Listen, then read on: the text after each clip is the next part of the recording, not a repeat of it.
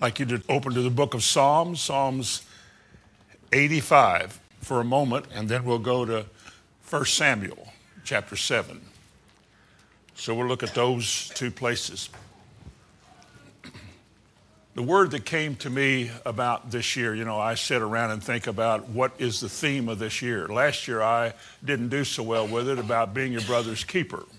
I still think about that, but maybe I was a little premature. But this year the word that comes to me is revival. Revival. And when we think of revival, we usually think of the, at least I do, of the back home setting every summer. The church would put a sign out front for their yearly week long revival. Some evangelist comes in and preaches, and the song leader and so forth. And there's an attempt to get people saved, born again, come to the Lord. And uh, it's a good thing because we're told to, to do our best to bring people in, go out and compel them to come in and so forth. But there's much more to revival than just thinking about sinners and those awful people outside the walls of the church because it can happen to people inside the walls of the church. We can get so used to what we're doing, so familiar with the content of what we go through, the way we do it, and the songs and everything, that we ourselves can misplace our joy or our once found enthusiasm when God brought us to Him and it was a time of discovery and revelation, and God began to show us things, and a whole new world opened up to us. I can tell you that looking back through the years, a lot of people got used to that. And you get so used to it, you kind of drift, and things can get dull. And it's to that crowd I'm looking to today to talk about, maybe as a theme throughout the year, of revival. Let's read Psalms 85. Let's start with the first verse. Lord, thou hast been favorable unto thy land, and thou hast brought back the captivity of Jacob. Thou hast forgiven the iniquity of thy people. Thou hast covered all their sin, Selah. Thou hast taken away all thy wrath, that thou hast turned thyself from the fierceness of thine anger. Turn us, O God of our salvation, and cause thine anger toward us to cease. Wilt thou be angry with us forever? Wilt thou draw out thine anger to all generations? Wilt thou not revive us again, that thy people may rejoice in thee? It seems strange the way you read that. The first three verses talk about the good things, the spiritual things that God did for lost people or for people who needed to be saved or brought to God. And they said, You've done this and you've done this and you've done this. And then it goes into, Will you be angry with us forever?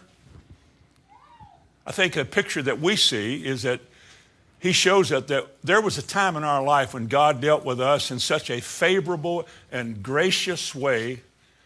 We were brought out of something that was holding us down and we got loosed and got free and came to the Lord, and there was such a change in everything. But it seems now that all of that darkness is trying to come back, and there's really something wrong with us. We're not, they would say, we're not doing well like we once did, and like you told us that we will or should. And it's very obvious that amongst us that, that there's no move of God anymore, that something is stale or something has become dead. And the enthusiasm and the look forward to itness, whatever that means, is gone. There's a decline in our midst, they said. And so the answer to what he needs is in, in verse 6. He said, Wilt thou not revive us again? Because you see, this is why, and this is how rejoicing comes. Because that thy people may rejoice. This is what reviving does to God's people. See, the word revive is like the word refinish. See, revive means that you revived before. You've already been vived. And your vive has died, and it needs to be revived. When you refinish a piece of furniture, a piece of furniture was once such an attraction to you that you bought it, wanted it, desired it, enjoyed it, put it in a prominent place, and after, you know, a generation of grandkids and spilt stuff on it, it lost its sheen.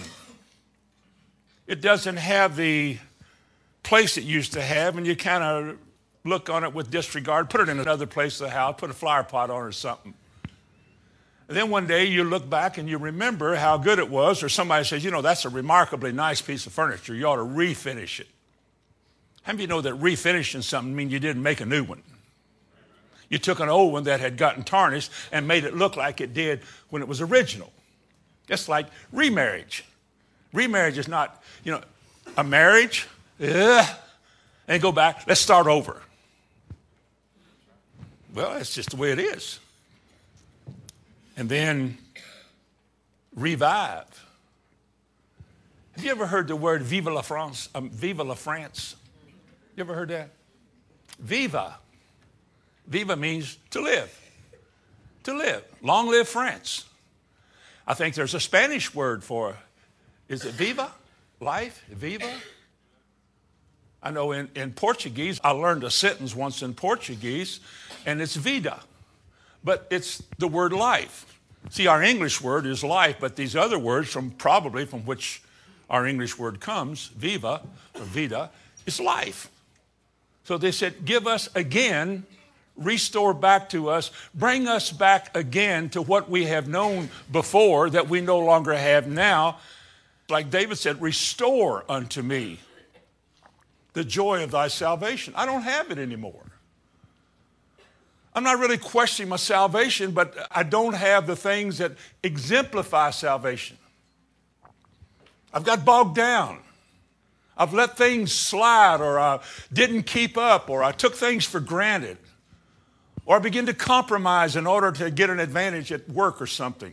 Something is lacking in my life that didn't used to lack. It was there once, and I'm not where I used to be. I need to be revived. I'm not rejoicing the way I did. I'm not rejoicing the way I should. God's people are rejoicers. They were known for that. Remember in Psalm 126, by the rivers of Babylon, there we hung our harps in the willows. Our tormentors required of us a song, sing us one of the songs of Zion. Remember that? They were known for this. But when they turned away from God, when they began to take things for granted, when the sincerity of their relationship with God gave way to artificial things, they began to disappear. They just died. You know, I look today at the church, I'm not talking about outside the church, but within the church. Through the years, various polls have been taken that Christians have answered. I found some in my files. A poll once by Campus Crusade showed that 95% of all of the Christians that were polled admitted they were either carnal or babies. 95%, I don't know how long they had been Christian. You're a babe when you come to the Lord. But to say you're a carnal Christian is not a good thing at all. Because carnality is next to wickedness. And you don't want to be that. But 95% admitted they were not what they should be. They had not grown, they had not advanced spiritually at all. They were probably members in good standing, equal with everybody else. Nobody was really lively, so they were whatever everybody else was, and therefore that's all they knew. I'm that. When I hear the Bible, I know I'm not that, but I'm like everybody else. So they were carnal. One person talked about the theatrical presentation of the gospel. Isn't that true today? A theatrical presentation? The architecture, the millions of dollars that are spent are all designed for effect. It's not the word that affects people, it's the surroundings. Maybe it was the temple in Israel's day. Maybe it was a pageantry in Israel's day of the priesthood and all the, the way they did things. Maybe that was the focus. Today, it might be the speaker with the name and popularity and TV and books and notoriety, and uh, every service is groomed to the perfection so that everything is done just right. And the TV, talking about multi millions of dollars in presenting the gospel without much effect. The headlines in a newspaper once said that a revival is sweeping the country without much effect. It's like it's something that Christians ought to do, that once a year revival meeting and come to the church and, you know, hope something happens. And you can make up things. And, and we're living in that particular time like clouds without water, salt that's not salty. We have a form of religion, we don't have any power in it. And yet, God never moved amongst his people ever, at no time in history, that there was not a display of his power in some way. Whether it was to protect his people, to work a miracle, to turn water to wine, or something. And now those are stories to these people in the Psalms here. They were just stories that were told. Now, there is a story in the Bible. If you go back to 1 Samuel, there is a story in the Bible that I picked out this morning that would be good for a revival, a revival message. Because we're looking here this morning at people who are dry, somewhat spiritually dead, probably taking God for granted, adapting the modern talk. Yeah, after all, come on, God, uh, you know, come on, hey, come on, man. That type of talk to put them asleep spiritually. Everybody's going to heaven. Nobody's that bad. Surely God understands nobody can be perfect. And after all, come on. Whatever you talk, when you talk like that, you're just backing off. But in 1 Samuel chapter 7 and verse 1, 2, 3, this is what he said. And the men of Kirjath Jearim came and fetched up the ark of the Lord and brought it to the house of Abinadab in the hill and sanctified Eleazar, his son, to keep the ark of the Lord. And it came to pass while the ark abode in Kirjath Jearim that the time was long, for it was 20 years, and all the house of Israel lamented after the Lord. And Samuel spoken to all the house of Israel, saying, If, this is where it always begins, if, if you do return to the Lord with all your heart, then put away the strange gods and the Ashtaroths among you, and prepare your hearts unto the Lord and serve him only. And he will deliver you out of the hand of the Philistines, whatever the Philistines are in your life, our lives, whatever foreign, alien, robber, and thief is trying to depress, suppress, or enslave us, God will deliver you from all of them. It is not God's will that we be oppressed, depressed, subdued, or dry. You agree with that? It is not the will of God that we be a dull, listless, unmoved, stale acting people. It is not. Nor is it God's will, I think, that whatever man writes, that we throw our Bibles in the air and take off running. You can have wildfire in the church without the truth. But God's people are unique on the earth. They are special selections by the Almighty who made the heaven and the earth, who personally handpicks his own people. His message is whosoever will may come. And there are certain people that have that message stuck in their heart different than other people do, and they come. They realize that they are not what they should be, that God says you can be like this. And there's this divine moment in which God deals with you and brings you to Himself. And again, as I've said, you can remember all of that, enjoy all of that, and that can become no more than a story told, a memory of the past. Alas, Today, I am much the same as I was before I came. I'm here this morning, and I'm glad I'm here because I'm trained to come. This is part of my routine of life. But I don't think I brought anything with me this morning. I'm not even sure I come expecting anything to happen this morning. But I know, I know I need something. I think that's why I'm here. I think, I'm not talking personal, I'm telling a story. You all with me? But I need something more than what I've got. Something is lacking in my life. I know I hear about it all the time. Actually, when I stop and get ready to pray or study or something, I can't get past the fact that something is really lacking in my life. Not something I've never known. It seemed like something was there once and I didn't deal with it or didn't invite it in like I should have, and it didn't stay or whatever. But something's wrong. I know what it is. We need the ark. We need the ark. Glance back at chapter 3. You're familiar with this story, I'm sure. The child Samuel, the first two chapters about Hannah and the baby Samuel and high priest Eli. And the child Samuel ministered unto the Lord before Eli, and the word of the Lord was precious in those days. There was no open vision. God wasn't speaking much. Very seldom were a people who were familiar with, Thus saith the Lord, and the Lord spoke, and divine direction was given by the priest constantly.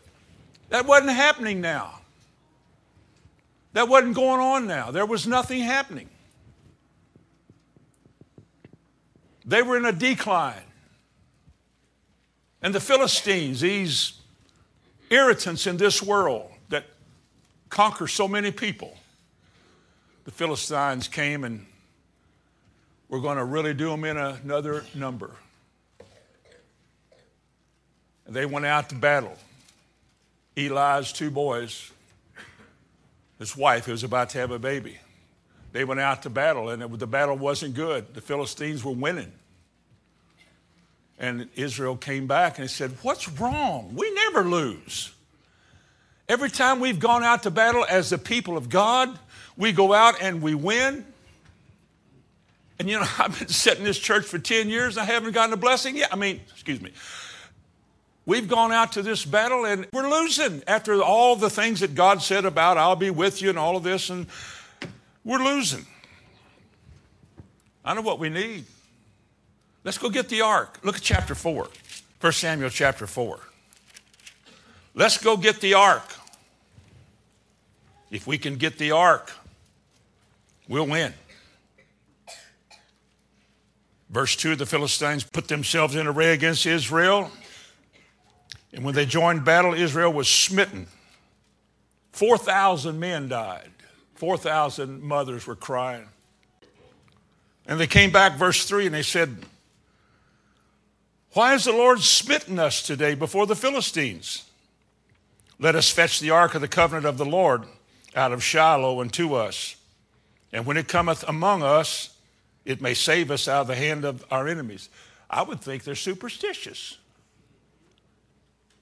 Now, the ark was a sacred piece of furniture.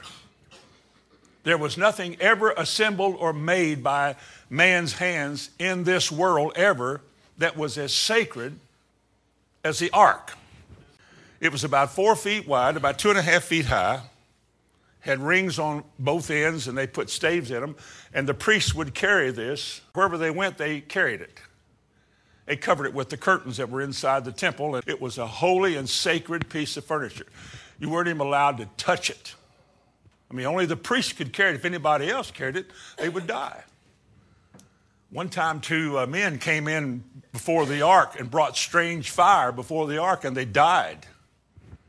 Died in the holy place. The priest had to come in and, and cover their back and pull their legs out and pull them. I wouldn't even look at the ark. It was such a sacred thing. You see, the ark represented visitation. It's where God met his people. He said, I will come down in a cloud and meet with you there. Over that box, there were two angels, cherubims, and their wings were stretched forward on this box. Inside this chest or box was the Ten Commandments and the jar of manna and the Aaron's rod that budded. But anyway, this was concealed. It was inside this box.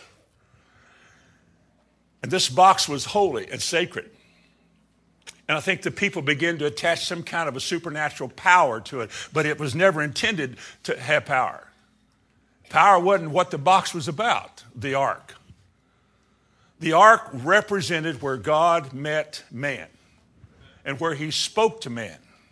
It was in the ark called the Ark of the Covenant And so they thought if they go out and get it, maybe something good would happen. They set the ark down when they came out of Israel at the Jordan. And the Bible said the waters opened up before them and behind them. I think it set it down in the very middle of the place, and they walked past it on dry ground. It was quite a moment, I'm sure. And they carried it around Jericho. I know you know the story of Jericho. When they went around Jericho, the priests blowing the trumpets carried the ark and they marched around Jericho. And on the seventh day, after the seventh circle, the walls fell down flat. And the people probably thought, well, the power was in the presence of that box. Because God said his presence would be there, but it was only on the Day of Atonement, one day a year for a moment, one time. People have wondered if Indiana Jones ever found that box through all the years. But it was at the last verse of Revelation 11. It's in heaven now. I think it was too sacred to leave on this earth. I do. But this ark was something that the people attached some kind of power to. It's like carrying a cross somewhere. You know, if you got a cross, you've got power.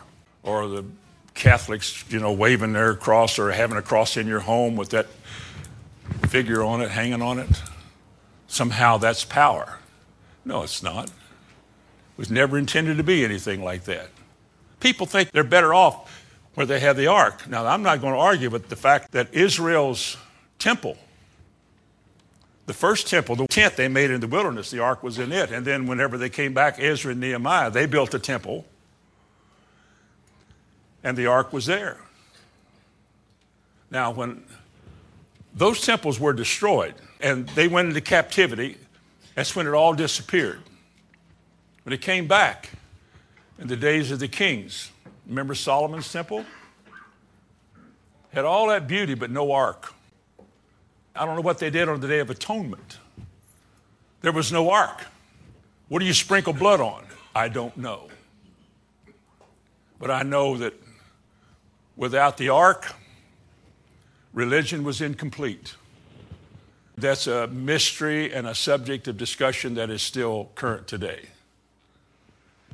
I think a lot of people like that. They think, well, we want to go to church and we want to have all the good things that happen to us, but you know, going to church is just singing a few songs, listening to a, a meaningless or in something sermon, and my mind wanders, and I go home, and I would have been better off just staying home something is really wrong. God never intended for his people to assemble and just be dead. Go where the Lord is, there is life and there is peace. God is the author of life. God is the author of relife or revive. For a dead man cannot come back to life unless God brings him back. The backslidden cannot be returned unless God brings them back. And unless God brings them back, there's nothing but death. There is a way that seems right unto man, and you know the rest of that. But the way thereof are the ways of death. But they said, let's fetch the ark. Let's fetch the ark and take it out to battle. Well, they took it out to battle. And the people thundered. The Bible said the earth shook. They thundered. The people praised God so hard and so loud that the earth thundered, and the Philistines heard about it and said, What's going on? I said, The ark is here. They said, Oh, God has come amongst us. They thought that too. God has come amongst us. And they got afraid. And the Lord encouraged them. Would you believe that God would encourage Philistines? Look at verse 9. Be strong and quit yourselves like men, O you Philistines, that you be not servants to the Hebrews. As they have been to you, quit yourselves like men and fight and the Philistines fought. Israel was smitten and 30,000 men died. 30,000. 30,000 men died, and the ark was captured. The Philistines took the ark back to camp. Eli, the old priest, the Bible said, was old and heavy. That's just a nice way of saying he was big and fat and he was sitting on a gate. And when he heard the ark had been captured and his two sons, Hophni and Phinehas, had been killed in the battle, he fell off the gate and broke his neck. His daughter in law gave birth to one of his boy's sons. And they named him Ichabod, saying, The glory has departed. And that's what happens. That's what happens to people who need to be revived. The glory, that presence of God is gone.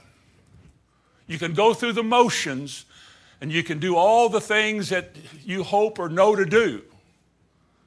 But unless the glory is there, there's nothing there. Just form and routine and ritual. So they captured the ark, but they didn't have it long because when they had the ark, the Bible said God smote them with tumors in their private parts. And it didn't take them long to say, Get rid of the ark, send it back. We don't want it.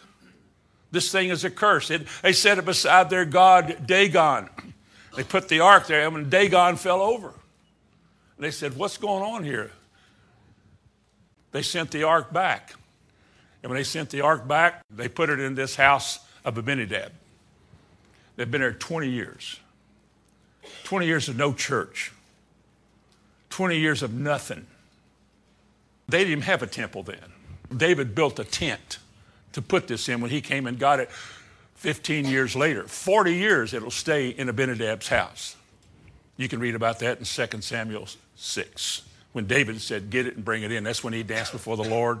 Remember, Uzzah touch the ark to put it on a new cart? That's a sermon in itself. And David was all mad. He is so thrilled. We got the ark. Glory to God. Put it on a brand new cart. We're not putting this on an old one, putting on a new one. And were rejoicing. He was beside himself. He had a real heart for God. They stumbled one time, and the guy reached out and touched it so it wouldn't fall, and he died. Just like that. That's why the ark isn't on the earth. Who could move it? Who would touch it? Somebody would, and wish he hadn't. David said, Here we are doing our very, very best to put things in right order, and now you're killing us. If he hadn't reached out and touched it, it would have probably fallen off of there. What's going on? What are we doing? Can we do anything right? There was this depression came because God wasn't responding to his way. And finally, they realized in the beginning, God never said this ark should be transported on anything made by man. It would always be transported by the priests who were anointed. And only certain priests could carry that ark, and if anybody else did, it was wrong or tried to. So they left it there in the house of Abinadab. They had a priest to watch over it. 40 years. What kind of religion do you have in 40 years? 40 years without God. Well, what do you get? Why would you even meet? Why would you even come? Unless you were just trained to go to church and you have that kind of social goodness in you. Nothing is coming out of it. I'm not hearing anything. Nothing is affecting my life. Everything is meaningless. In Israel, there was no temple, there was no worship, there was no ark. The people had become quite indifferent, to tell you the truth, because you regress. If you don't keep yourself fed and keep yourself close to what God brought you to, if you start taking this stuff for granted, you'll go backwards. And they had. They had, and I'll go back to 1 Samuel 7, they had done that. And these people need to be revived. They need to be revived. And the Bible says Israel began to lament does it say that somewhere? They begin to lament. Lament is a word for sorrow. Listen to me, folks. There is a time in this last days that this has to happen. Because too many of the people who say they've had this wonderful experience with God, and I've come, too many of those people don't live like they had that. They're not acting like it, don't live like it. Don't deny it. It's just the fact that whatever the pop is gone. And when you begin to realize that when God begins to stir people, God begins to move amongst his people, he said, What's wrong with you? You used to do better than you're doing. Did you hear what the man said this morning? Did you hear what you just read? Did you read that? Are you aware of what God is probing you about? He didn't save you to just sit and be some kind of a stick in the mud. God has a purpose for your life. There's a reason the Almighty picked you personally and brought you to Him personally and made you personally His. All your imperfections and all that stuff, He made you His because He's got a plan for your life. And to get you moving towards that plan, He's going to go, He's going to revive you. He's going to life you. I think that's what they did to Adam. I think that's what Jesus did to his disciples. And divine life flows in, and something in my heart, like a stream running free, boom, boom, boom, makes me feel so happy. Shouldn't it? Isn't that the way it's supposed to be? Should we not have to work it up? Shouldn't it be in there? Oh, I believe in a sacrifice of praise when you got to offer one sometime. You do it anyway because God is worth and deserving of all of that. Ma'am, I have been redeemed. How I love to proclaim it. Redeemed by the blood of the Lamb, the price He paid for me to be here now. Woo! Nothing wrong with that in the right place. You wouldn't want to go into Walmart and do that. We're different. We're not the same old, same old. We're not the people that we were once. We're new creatures in Christ. Our testimony points to that. We are the people of his possession, the ones he saved. We have a testimony, a light that's supposed to shine, a message that people are supposed to hear and see in our lives. The psalmist said, Many shall see it and shall fear and shall trust in the Lord. The work that God is doing is to make you a testimony to what He does. And if it goes into a decline, then the light flickers. The message is not there. It is a meaningless experience to those outside. Well, I don't have to be like you. I'm already like you. You got nothing I want. But God begins to stir his people. He begins to move amongst dead people backslidden people, people who have slid back. I'm not talking about bad people that are steeped in pornography and ugliness. I'm talking about people who just, just nothing's going on. Just go to churches. All we do is have church. And God begins to stir. What's wrong with you? What's wrong with you? What's wrong with you? What's wrong with you? What's wrong with you? And we begin to think and live with this and think about it. It begins to bother us. How many of you know this is the work of God? God stirring, probing you is what He does. Now, He can leave you alone. He's not required to do this. If nothing changes, He's the great judge of all the earth. And if you're judged for your sins and you're indifferent, He's fair but not wanting to judge us, he deals with us and he begins to probe us. We said here at the end of verse 2 they lamented after these things, they wept, their hearts were broken. They knew they were lacking something. They didn't care two weeks ago, but now they do care. God, what's going on? We're not going anywhere. We're just going through the formalities. And then the wonderful question Lord, what can we do? What can we do? Going to meetings isn't changing anything. Listening to sermons isn't affecting us. Fellowshipping with each other is not really changing us. We're not much different than we have been.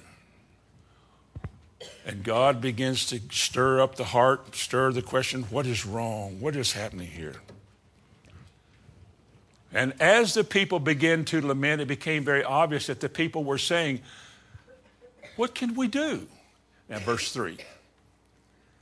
And Samuel spoke. Now, this might be the first time he spoke since he told Eli that he was going to judge the whole nation because of his sons. Eli wasn't much of a father. His sons weren't much for kids, as leaders. And God judged the nation, judged his people. Judge Eli. He said, You'll never be an old man in your house. Your bloodline will cease. Be no more Eliites because you were not a good father. Whew. So they came to that place. They probably started putting all this together and said, You know, folks, while we don't look like it, we're in trouble. We've had too much to not have it still active. We've been shown too much. We've experienced too much. We've been there too many times and saw it and heard it to let that be meaningless or insignificant in our life. We're in trouble. I need something to re-fire me up. Revive. I need a reviving. Wilt thou, Lord, revive us again? Well, he said in verse 3 if ye do return to the Lord. If you do. Now, you can, and whether you will or not is going to be up to the choice you make. How desperate are you? How badly do you want to glorify the Lord? How badly do you want to display in your life His work? How bad do you want to do it? How badly do you want to worship? How badly do you want to enter into his gates with thanksgiving and into his courts with praise? He said you should, and you can. Nobody can keep you from it. It's all a matter of choice. If the choice is not being made, then there's a problem. And you're asking yourself, what can I do? Well, if. Let me give you an answer. This is how revival comes, folks. If you do return to the Lord, you see, you've lamented you lament when you see your need. That's why you get in trouble because you see your need. So he said, if you return unto the Lord. Isn't it wonderful that God is willing to offer you a way back? He's willing to offer you a way back, not willing that any man should perish, but that all men should come to something repentance. Repentance He's willing to restore. That's what the word return, return means to restore. If you've been turned and stored and you've gotten away from it, then he returns you to restore you. That's what he does. He calls you to turn. Have you turned from the Lord? Has there been a time in your lives in here this morning that you turned away from your past sins? Never has. Well, you all need to get saved then. Do you remember the day it happened? Can you remember where it happened? Can you remember when it happened? Can you remember how you felt at that moment? I'm not talking about when you're 12 years old going forward and joining church. I'm talking about when God visited you, came to you, offered you salvation, broke your heart, you repented, and He brought a new life forth in you. You have to know when that happened. You have to remember that. You can't be born into God's kingdom naturally. Flesh and blood can't bring you in. Good parents, good. Good church, fine. Good this, good that. But none of that can save you, just like the ark can't save you. You got to have a personal experience with God where God personally picks you out of the miry clay, brings you to Himself in a definite and real way and puts inside of you something you never had before, which you could not get any other way, and that's His life. God begins to live inside of you, temples made not with hands, but fleshly temples. This is His new temple. He's in there. And when He's in there, everything changes. All things become new. Then let me ask you a question. When did they stop being new? At what point do you remember? Probably not. It was gradual. The devil works like that. When did things stop being new? When did things stop being wonderful? When did the volume of your praise get turned down? When did that happen? Because when it first happened, they couldn't shut you up. Man, praise God. I'm like a tree, like a tree. I'm like, and you were just excited. When did all of that begin to turn down? Was it ever turned on? Was it? Was it ever turned on? Was it ever a time it happened? Because if you're trying to recreate something that never did happen, you're going to get real frustrated. Only God can make it happen. But he said, You're the one that has to walk. When did it stop being what it should have been? When did it stop being new? When did the joy begin to wane? When did you start singing softly again? When did you start folding your arms and not singing? When did you do that if you had done it before? This is what I'm talking about. See, when you begin to lament over your personal loss, your personal selfishness, not to any longer do it God's way, and you're backing away from ah, just you know, I enjoy the fellowship here. I, you know, I'm a young man person. I like all the young folks here. We like to run around. I don't care about all that. That won't make you go to heaven. That can't get you in the kingdom of God. You can have good friends, do a lot of things together, and rejoice. None of that can bring you to new birth. None of it. And without the new birth, you're just having a good time. It won't last long. Because you keep hearing the word that's going to challenge you to where you're going to have to do something. But I stop and think when did my praise grow silent? When did I start hanging my harp on the willow trees? When did I begin to mourn and lament about how hard it is and how difficult it is? When did I start talking like that? Man, faith message gave me hope. What happened to my hope? I used to be so excited. What happened to my excitement? That's what I'm talking about here in 1 Samuel. Of course, I'm not talking about us, I'm talking about 1 Samuel. And Samuel said, You want to get back right with God? You want to get it right again?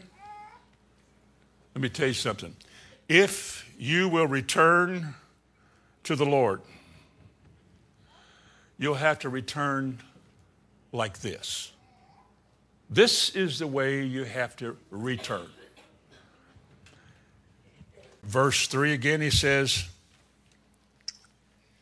You return to the Lord with all your heart. Does your Bible say that? You return to the Lord with all your heart. How many places in Scripture, I don't know, but how many places in Scripture is the heart connected with something significant? With the heart, man believes. As a man thinketh in his heart. In other words, the heart, God says, describes the kind of person you are.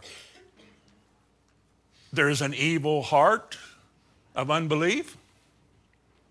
God looks at hearts you can doubt with your heart. See, your heart, which is on the inside, is expressed by how you live on the outside.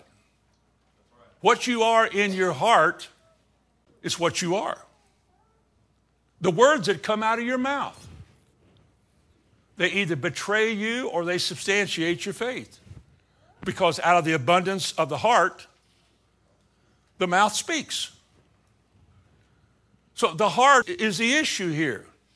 You can come to the Lord with your intellect and with your head, and you say, Well, let's get the choir fired up again, and let's do this, and let's do that, and let's do this, and let's do that, and let's do this, and let's do that, and let's do this, and then let's do that. Well, let's do this and do that, and maybe let's have another, let's do this, and let's do that.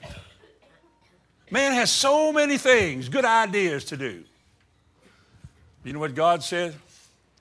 I want you to come back with your heart squarely fixed on me and my ways. It was there once. That's why I'm calling it revival. It was vived once. You've known it. It slid a little bit in your life or a whole lot, but I'm calling you to say that if you will return to me with your whole heart. Follow me. Put your finger first, Samuel. Turn to Psalms 34 and verse 18. Let me give you three verses of scripture to show you what kind of emphasis God puts on you, your relation to Him, and your heart. Psalms 34 and verse 18. The Lord is nigh unto them that are of a broken heart, and saveth such as be of a contrite spirit. Contrite meaning humble and lowered before God. No more boasting, no more proudness, no more look what I've done. It's just a quiet bowing and humbling of the head. It means to crush like powder. There's no more you, it's all the fact that you need all of Him. You know what a broken heart is? A broken heart is a heart that not only sees its need for what it doesn't have, but it's a heart that's willing to surrender itself to God. I no longer am willing to live on my terms. Almighty God, I recognize what I am and what I've done, and God, I surrender. Look in Psalm 51. Psalms 51. It says in verse 17, the sacrifices of God. You want to give something to Him? Here it is. The sacrifices of God. The sacrifices of God are a broken heart. A broken and a contrite heart, O God, thou wilt not despise. Stop for just a moment. Think of this. How many people come to the Lord without a contrite heart? I mean, look who I am. I mean, I, am I'm, I'm, you know, how many people come to the Lord with esteeming themselves a little more than they should before God? Does God despise that? Does he despise it? Well, then God is able to despise, isn't he? And one of the things that he despises is that bit of arrogance and haughtiness and look at meism. Think about me like you would some great one. Look how much I've served you. He said, You're just an unprofitable servant, tell you the truth. Without God, you're nothing. Without God anointing you, you can do nothing. All you can do is get in the way. All you can do is set yourself up for judgment and rejection by the Lord. He cannot use you and will not use you until you empty yourself of what is called self seeing yourself as somebody you're not and humbling yourself to see that you're nothing. As the Apostle Paul said, I am nothing. Just a hose, an unflattering, cheap hose that is only good for cool water to where it's needed. That's all I am. That's all any of us are. There's nothing in, in any of our lives that we can offer to God because all we like sheep had gone astray. There was none righteous amongst us. And if you're unrighteous, what can you offer to God? Nothing. All you can do is see that He is altogether right and you're altogether wrong. And if you want His goodness in your life, and you're going to have to humble yourself on His terms and with clean hands and a pure heart come before Him. Otherwise, you can't. You can play church, put your picture on the walls. I mean, if you write a book, make sure your picture's on the back of it anyway. Promote yourself. Look at me. And God says, I can't use you. In fact, at the end of that verse, verse 17 says, Thou will not despise what? A broken heart, and a contrite spirit? Go over two books to your right. Go to Isaiah, towards the end of it, Isaiah 57. And look at verse 15. What a verse of scripture this is. Isaiah 57, verse 15. For thus saith the high and lofty one that inhabiteth eternity, whose name is holy. Here's what fellowship is on God's terms I dwell in the high and holy place with him also that is of a contrite and humble spirit, to revive the spirit of the humble and to revive the heart of the contrite ones, to bring them heavenly life. You may lay in the ashes, but He will lift you up out of the ashes. It is God who bestows honor on His people. Nobody else can. On His terms, in His time, as He wishes, as it pleases Him, He does that. Yet at no time should a man ever think that he did this of his own, that he deserved it, or that he's special before anybody else. We're all special because we're all choices that God made. Isn't that good? If you want God's presence, if you want the ark in, well, excuse me, if you want the presence of God in your life, if you want that place of communion with the Lord, he says the way you got to do it begins with your attitude about yourself. You must humble yourself and be contrite. You need that broken heart. I need thee, oh, I need thee, that type of thing. Every hour I need thee. Why? Because I cannot make it any right way without it. I don't care if you're a preacher, an evangelist, or you're the greatest known anybody, you're nothing. You're the choice of God. But He didn't call you to become somebody. He calls you to do things His way. And you can't if you get in the way. You've got to humble yourself before the Lord. You have this heart that says, Lord, do it your way. That means you quit fighting, you quit fussing, you quit complaining, and you quit arguing. You quit pointing your finger at each other. This is why we need a revival in a church. You quit avoiding people and mistreating people. You begin helping and, and doing what you can because you're a part of the greater picture. You're your brother's keeper. And God humbles you before each other, and you to esteem others as better than yourself. It's what makes the church be that organism that God inhabits. It's when the people are humble to Him and He has His way with His people. We see ourselves as saved by grace. We were sinners and God has saved us. And He has made us equal. The ground at the foot of the cross is level. Nobody is higher than anybody else. We're all together. Now, when a church is not like that, and hopefully we begin to realize it should be, what can I do? Then this revival spirit begins to come from God. This new life thing, you begin to change. You don't wait for somebody else to change, you begin to change. Or by change, you begin to reunite yourself with your past joys and experiences. And you go back and pick up the broken pieces, and God puts them together, and you begin to worship again. You begin to witness again. The smile comes on your face, and when you're tested and you're put to the test, you count it all joy. Ain't fair. You quit that too. Well, I don't think it's right. I can't believe it. He's in my seat this Sunday again. You don't do that either. All of that changes. I'm here as an invitation. God brought me here. He gave me life. I want to go to a church where I can experience this. I want to share this life with other people.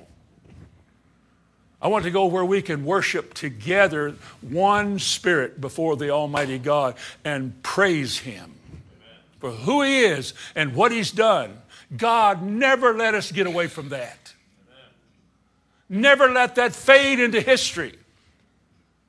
Never let our children watch us as they grow up thinking there's nothing to this. God help us. God help us. Psalm 57, have you found it? For thus saith the high and lofty one that inhabiteth eternity, whose name is holy. I dwell in high and holy place with him also that. Is this you? Are we talking about you this morning? That is of a contrite and humble spirit to revive the spirit of those I'm standing in front of, those who watch this, or maybe just those in Isaiah's day and to revive the heart of the contrite ones. To revive the heart of the contrite one. What happens when God begins to revive us? Go to Acts chapter 3. When God begins to revive his people, what happens? Well, I'll tell you. Acts chapter 3 and verse 19. Revival starts. Revival starts First, the stirring, then the lamenting, the crying out, the weeping, the sadness and sorrow of heart. the lowering of yourself before God, the humbling of yourself before the Almighty God. Take not thy Holy Spirit from me. Remember he prayed that? Oh, I've lost something. David prayed, Oh, I've lost something. It's so wonderful. Oh, don't take that from me, Lord. Restore unto me the joy of thy salvation. Make my heart the way it's supposed to be, the way it once was. When I brought the ark into the tabernacle, Lord, give me that again. Give me that again. Acts chapter 3. Repent ye, therefore, you, you repent, therefore, and be converted, that your sins may be blotted out when the times of refreshing shall come from the presence of the Lord.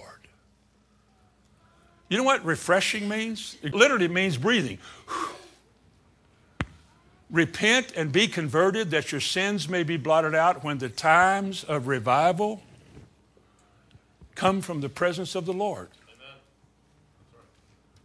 Repent and be converted. How can I repent? Y'all know what true repentance is? I'm sure you probably do. True repentance is the result of an act of God on your life. God may allow you to recognize your weakness and your sorrow and your mistakes you made last week or last night or the language you've been using. He may let you sorrow in that and do nothing about it. Let you weep in your sins. Charles Finney, who I'm not a follower of his, but in his revivals, they'd be crying out because he, he was a pretty good preacher. Systematic. He was a lawyer and he was able to put things together so that people could see, whoa, God. They would cry during the message and he'd tell them, go home. He'd send them out the door weeping. The men in the revivals would say, Why did you send them home? Man, they were ready to come forward. He said, Let them deal with their sin for a night. Let them roll across the bed with the filthiness of their life and their sin and the way they're living, the way they're choosing to live. Let them live like that a while. Let all of that just begin to take a grip on them, show them how nasty and dirty they are before God because they see how they are with themselves. And you're worse than that before God. Let them live like that a while. Because there comes a day, that sweet, wonderful moment, when God, who is breaking your heart, causing you to weep over your sins, we call it godly sorrow. With 2 Corinthians 7 10, for godly sorrow worketh repentance, not to be repented of. Godly sorrow works.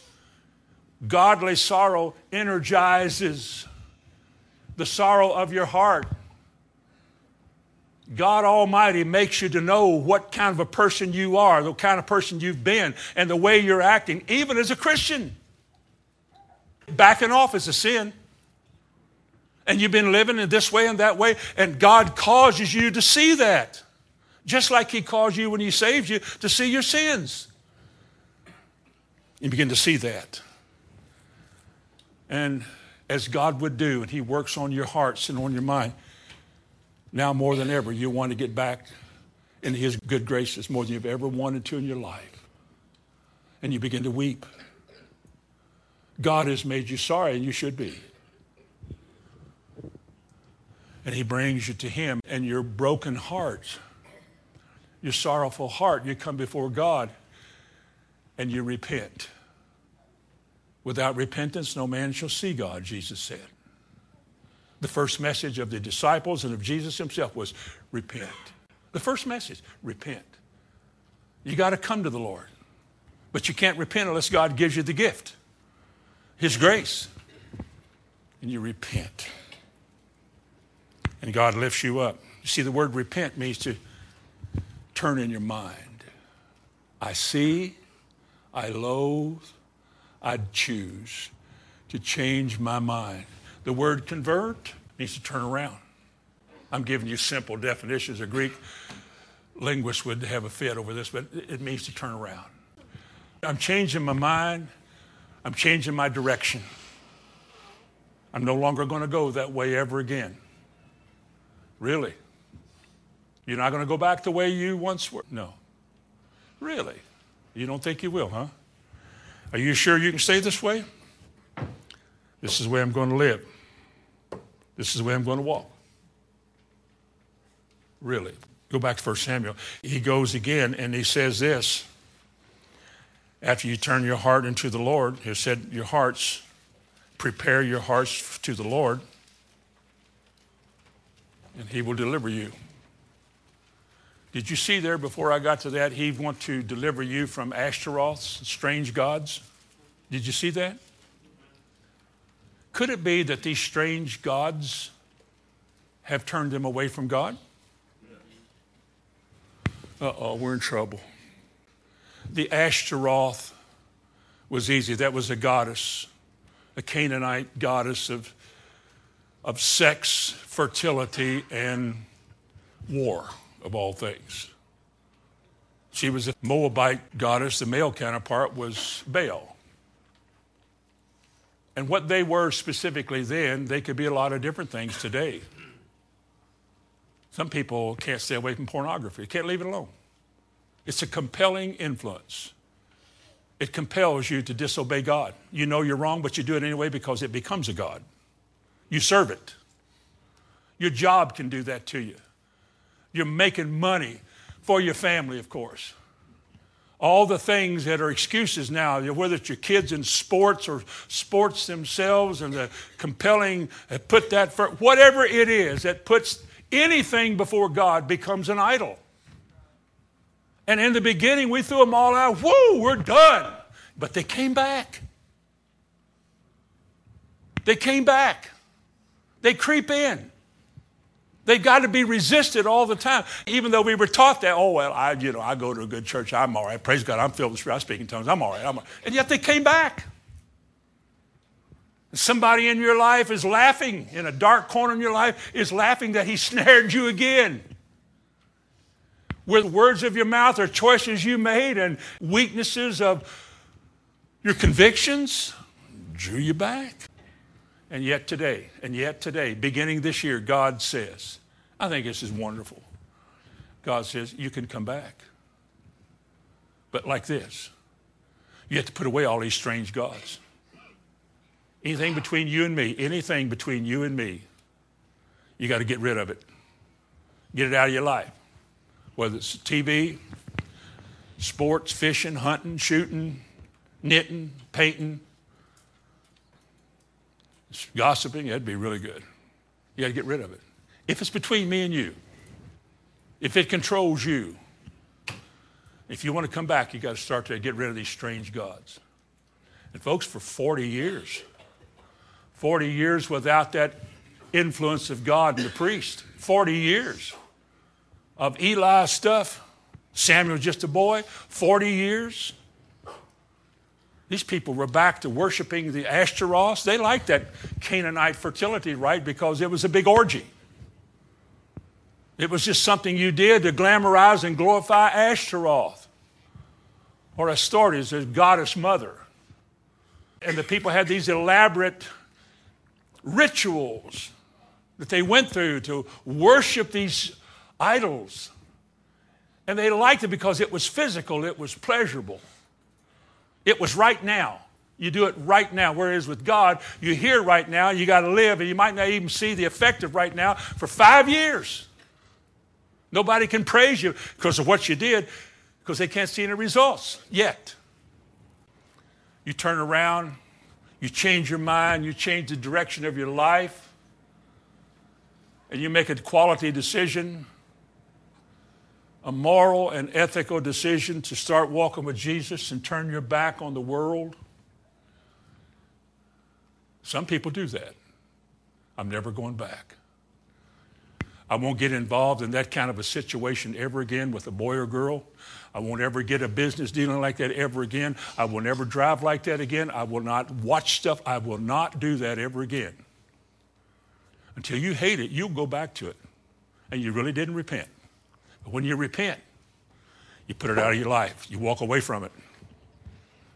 You have a struggle, you have a fight, the thing tries to come back. They always do try to come back. When the unclean spirit goes out of a man, they come back. They try to get back in. You have to fight, fight, fight, fight, fight, and more fights in this whole life. And while you fight, you worship and you praise, but you've got to repent. If you want the times of refreshing to come, let's make it Shelbyville Christian Assembly instead of Acts 3.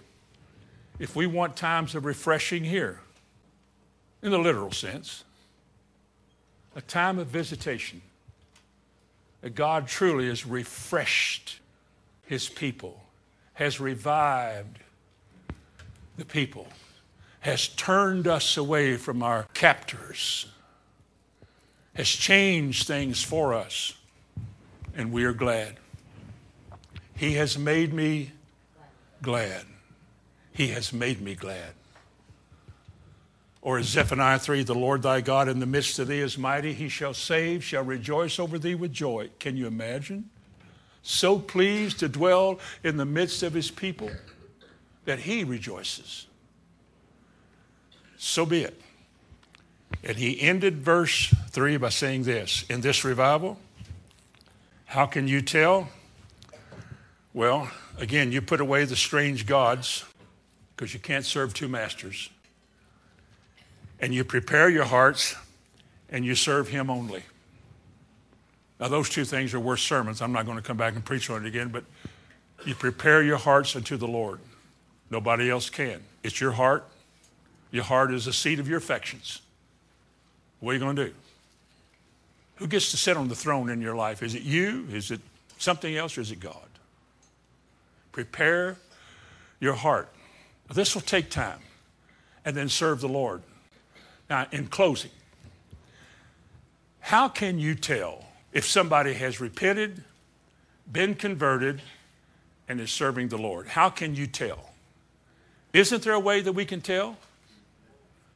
And is this not true? It's not because you came forward and had to blow your nose a lot because you wept and, oh, God. It's not because of what you did here that we all know you're now right with the Lord. We know you took a step. How do we know you meant it? Don't we have to watch a life? It's a walk. We can't tell in some things for a while, it'll take a while. I hear through the years, well, so and so got saved last night, or you know, we led so and so to the Lord.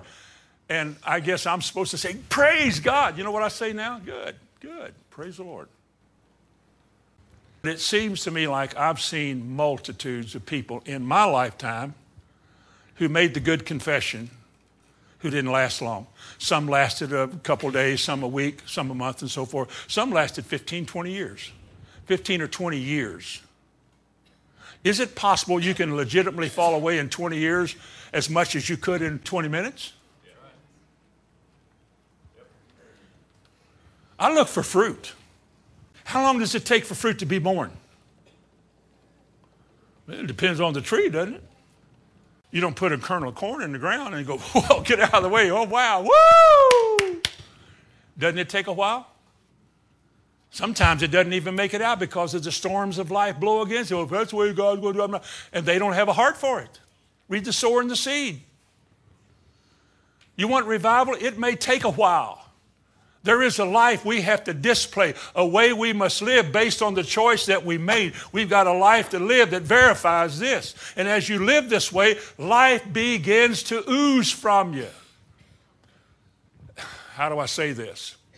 Some of us have never lost our joy, it's never gone away, it's never quit being. Because the day you made this decision to turn away, you meant it with all your heart. And every time the devil stuck his head in the door, you whacked him. I don't want to go back to that stuff anymore. I look at my buddies I grew up with. I don't want to be like them. I don't want to be like anything. I want to be like this picture that I'm getting from my Holy Father. Shows me what I can be and what I'm able to be. And especially at the end of this life and this journey is heaven. I want that.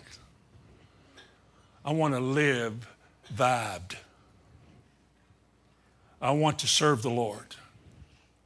I want all of you to serve the Lord, but coming to church doesn't mean ever that you serve the Lord. This is an act. When you go out there, that's an act. If you serve the Lord, you'll be here, but being here doesn't mean you serve the Lord.